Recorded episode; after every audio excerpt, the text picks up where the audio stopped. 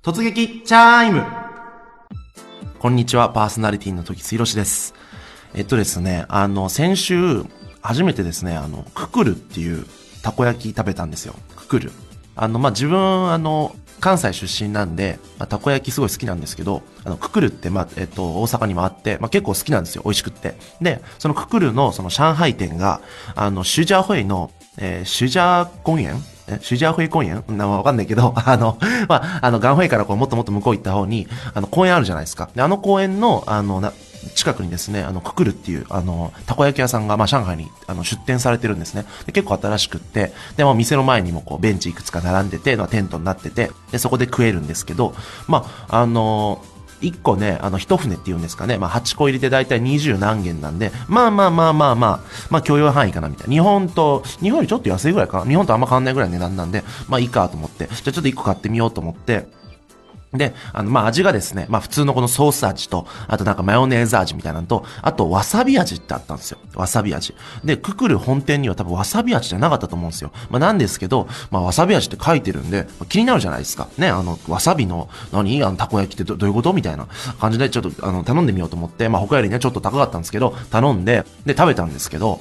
もう超わさび強くて、もうすっげえ鼻痛くて、もう、あの、まともに食えなかったんですけど、なんですかね、このこっちの、中国だけじゃないと思うんですけど、まあその東南アジア、まあないしはその、まあ欧米とか、もう日本以外の、そのわさびの使われ方ってちょっとおおかしいですよね。なんか他の国が、いやもうわさびはもう鼻にツンときすぎて辛いよって言うんですけど、なんかパッて見たらもうわさびのつける量がもう尋常じゃないんですよ。もう日本人ね、わさび確かに好きですけど、わさびつける量なんてもうほんと小指の先ぐらいのもうちょっとだけじゃないですか。もうちょっとだけわさびつけて食べるのに、なんかね、なんかわさびたっぷりつけて食べようとして、で、その、まあ、たこ焼きもなんかわさびたっぷり入ってて、いやいや、これ罰ゲームの量だよとか思って、なんですかね、ちょっとわさびのね、あの、正しい食べ方をちゃんとね、日本人教えてあげると思うんですけど、はいはい。えー、ということで、えーこの番組は私、パーソナリティ自らが様々な、えーイベントやスポットに突撃し、そしてその内容をレポートするという工程になっております。それでは参ります。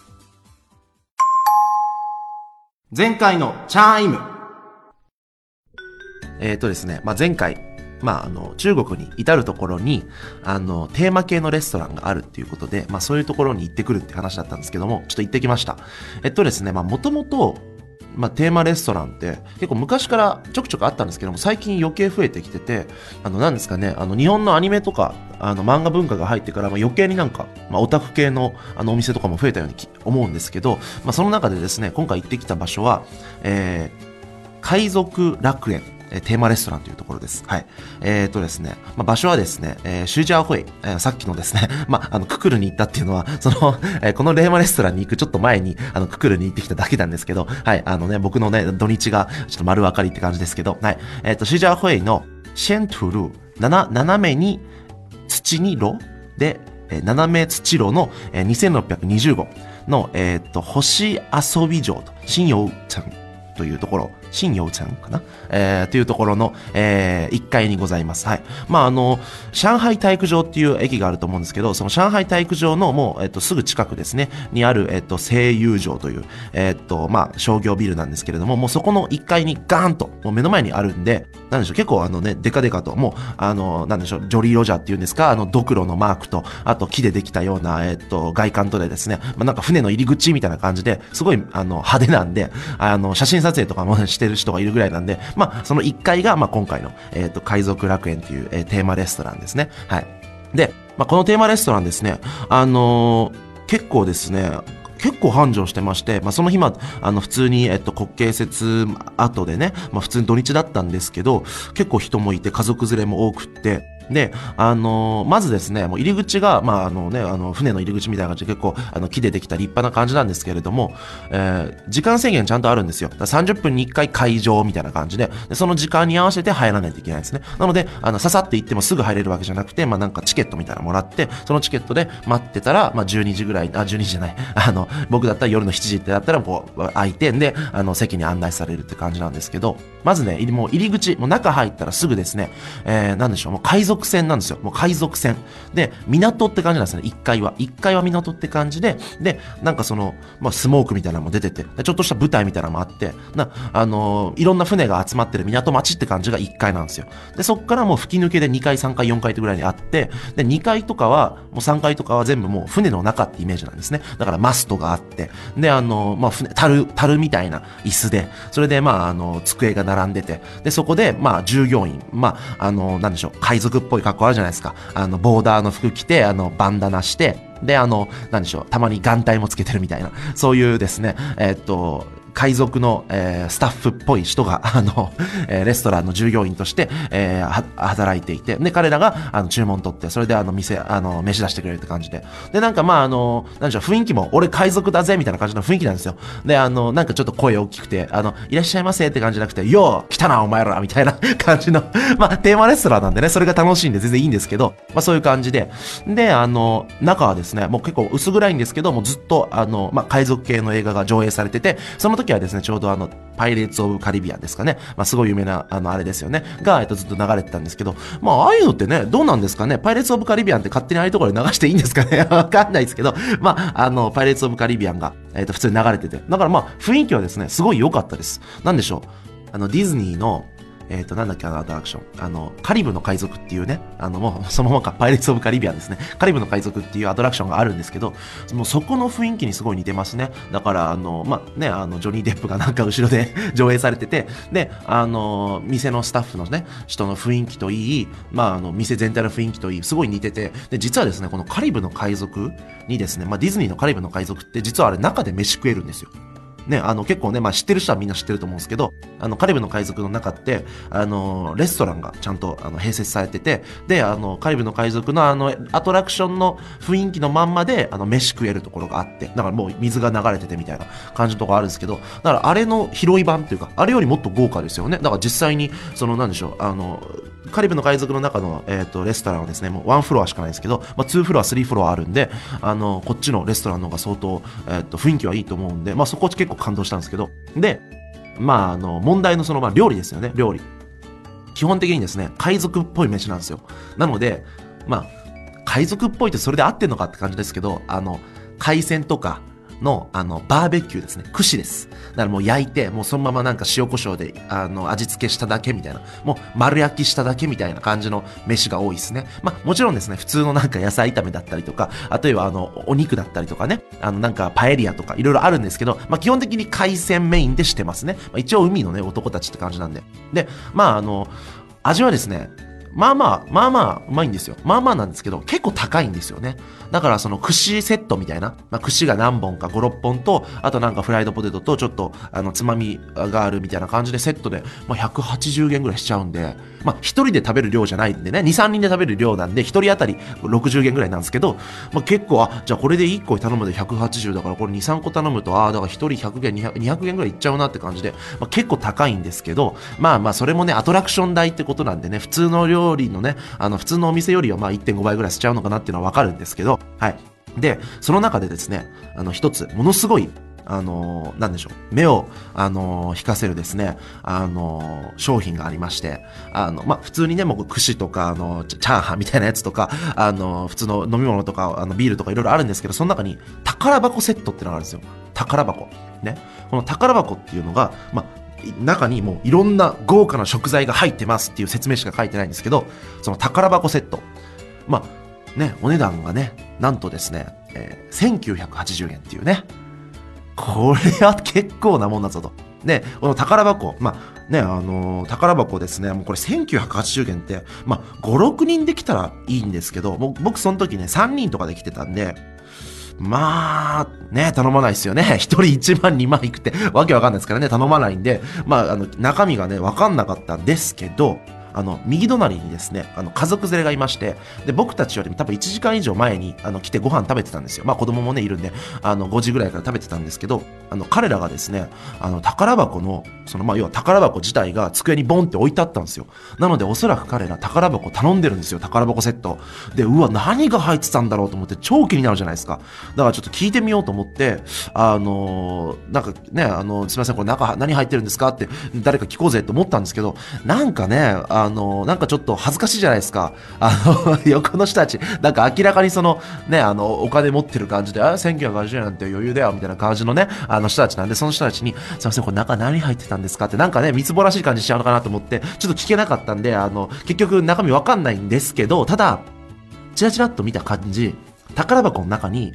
あの、ソース、ね、あの、ケチャップとかじゃないですけど、なんかソースつけるような、あの、ディップするような容器がいくつか入ってて、で、串もいくつか残ってるんですよ。そして何より重要なのが、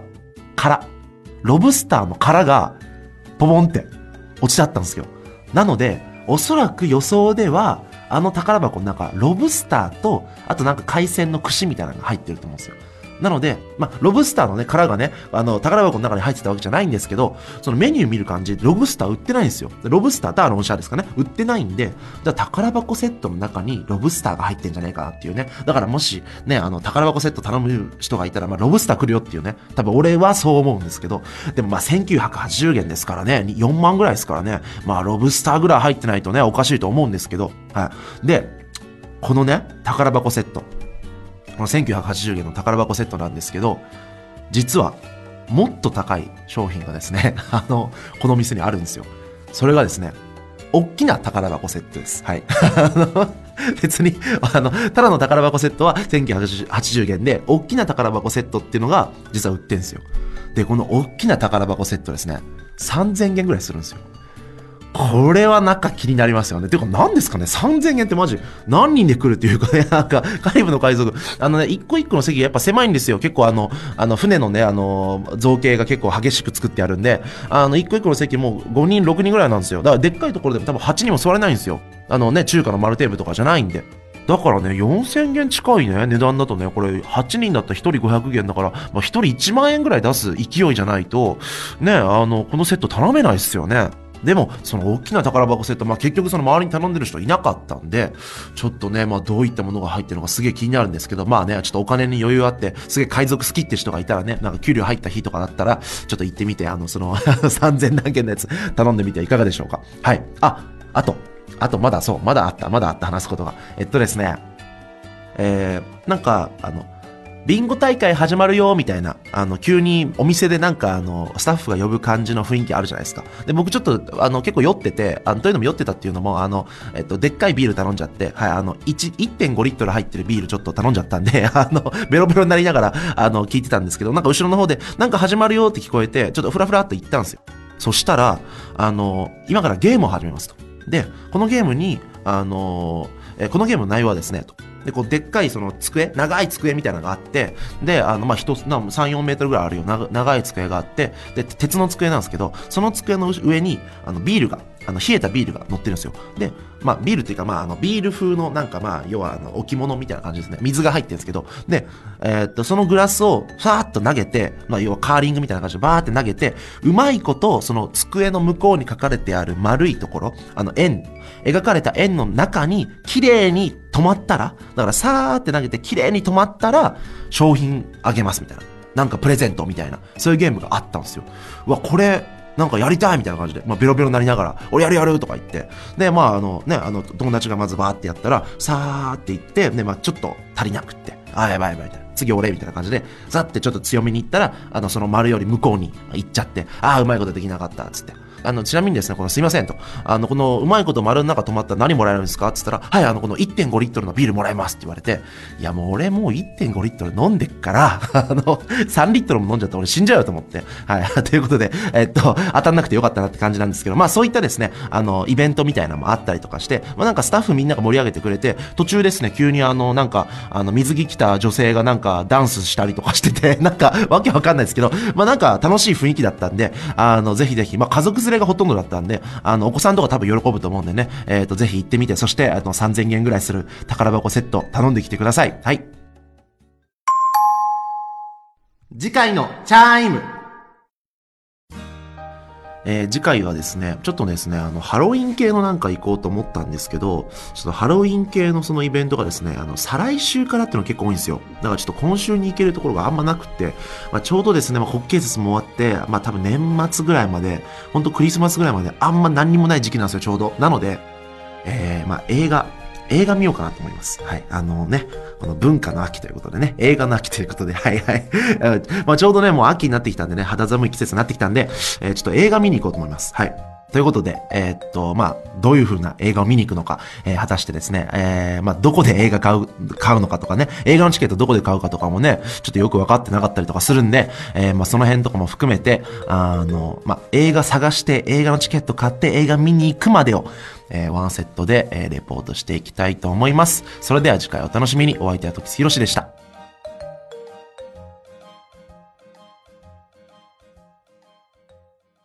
リヴァイア。それは海外から日本語のポッドキャストを聞けるアプリ。リバイアそれは海外に住むあなたに現地の情報を届けるアプリリバイアそれはみんなで番組を投稿発信するアプリ私たちと一緒に新時代のエンターテインメントを作りましょう。今すぐ LIVAIA で検索。リバイア。